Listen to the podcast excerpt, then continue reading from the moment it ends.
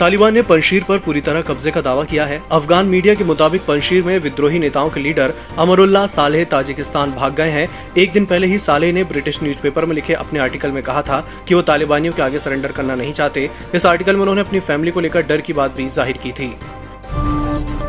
अफ़गानिस्तान में करीब एक महीने से चल रही उठापटक के बीच कॉलेज और यूनिवर्सिटी में पढ़ाई शुरू हो गई है। तालिबान ने लड़कियों को पढ़ाई करने की इजाज़त तो दी है, लेकिन उन्हें कड़ी पाबंदियों से भी गुजरना पड़ रहा है।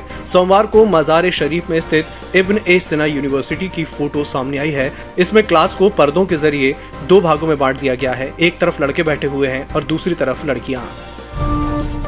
झारखंड विधानसभा में नमाज़ के लिए अलग कमरा अलॉट करने पर सियासत तेज हो गई है।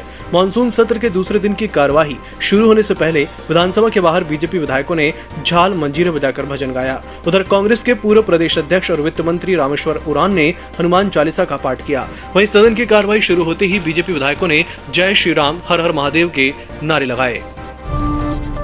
गीतकार जावेद अख्तर ने राष्ट्रीय स्वयंसेवक संघ की तुलना तालिबान से की तो शिवसेना आरएसएस के बचाव में आ गई। उसने पार्टी के मुखपत्र सामना में सोमवार को लिखा है, लगातार बहुसंख्यक हिंदुओं को दबाया न जाए, आरएसएस और तालिबान की तुलना करना सही नहीं है। इस विचारधारा का समर्थन करने वाले लोगों को आत्म करने की ज़रूरत है। प्रधानमंत्री नरेंद्र मोदी 16-17 सितंबर को होने वाले शंघाई कॉरपोरेशन ऑर्गेनाइजेशन की समिट में आतंकवाद पर बोलेंगे। उम्मीद है कि पाकिस्तान के प्रधानमंत्री इमरान खान भी इस समिट में मौजूद रहेंगे। टाइम्स ऑफ़ इंडिया की रिपोर्ट के मुताबिक तजाकिस्तान की राजधानी दुबानशे में होने वाली इस समिट में मोदी खुद मौजूद नहीं रहेंगे। मोदी वर्चुअली इस समिट में स्पीच देंगे। पाकिस्तानी पुरुष राष्ट्रीय क्रिकेट टीम के मुख्य कोच मिसबाह उल हक और गेंदबाजी कोच वकार यूनिस ने अपने अपने पद से इस्तीफा दे दिया है। उन्होंने बोर्ड को अपने फैसले की जानकारी दे दी है। वहीं पीसीबी ने सकलेन मुश्ताक और अब्बास रज्जाक को न्यूजीलैंड सीरीज़ के लिए अंतरिम कोच नियुक्त किया है। प्रधानमंत्री नरेंद्र मोदी ने सोमवार को वीडियो कॉन्फ्रेंसिंग के ज़रिए हिमाचल प्रदेश में हेल्थ वर्कर और कोविड वैक्सीनेशन प्रोग्राम के लाभार्थियों से बातचीत की।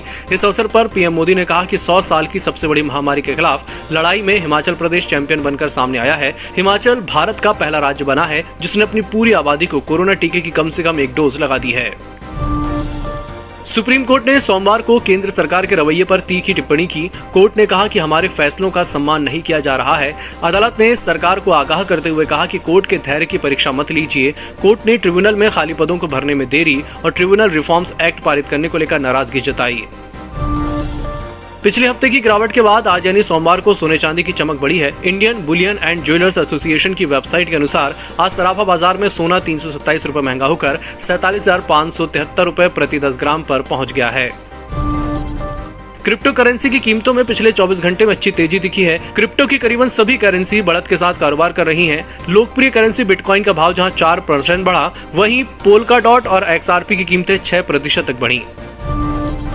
हफ़्ते के पहले दिन, यानी सोमवार को बाज़ार नई ऊंचाई पर खुले। सेंसेक्स अंठावन हज़ार चार सौ ग्यारह और निफ्टी सत्रह हज़ार तीन सौ निन्यानवे पर खुला। कारोबार के दौरान सेंसेक्स ने अंठावन हज़ार पाँच सौ पंद्रह का और निफ्टी ने सत्रह हज़ार चार सौ उनतीस का रिकॉर्ड स्तर छुआ।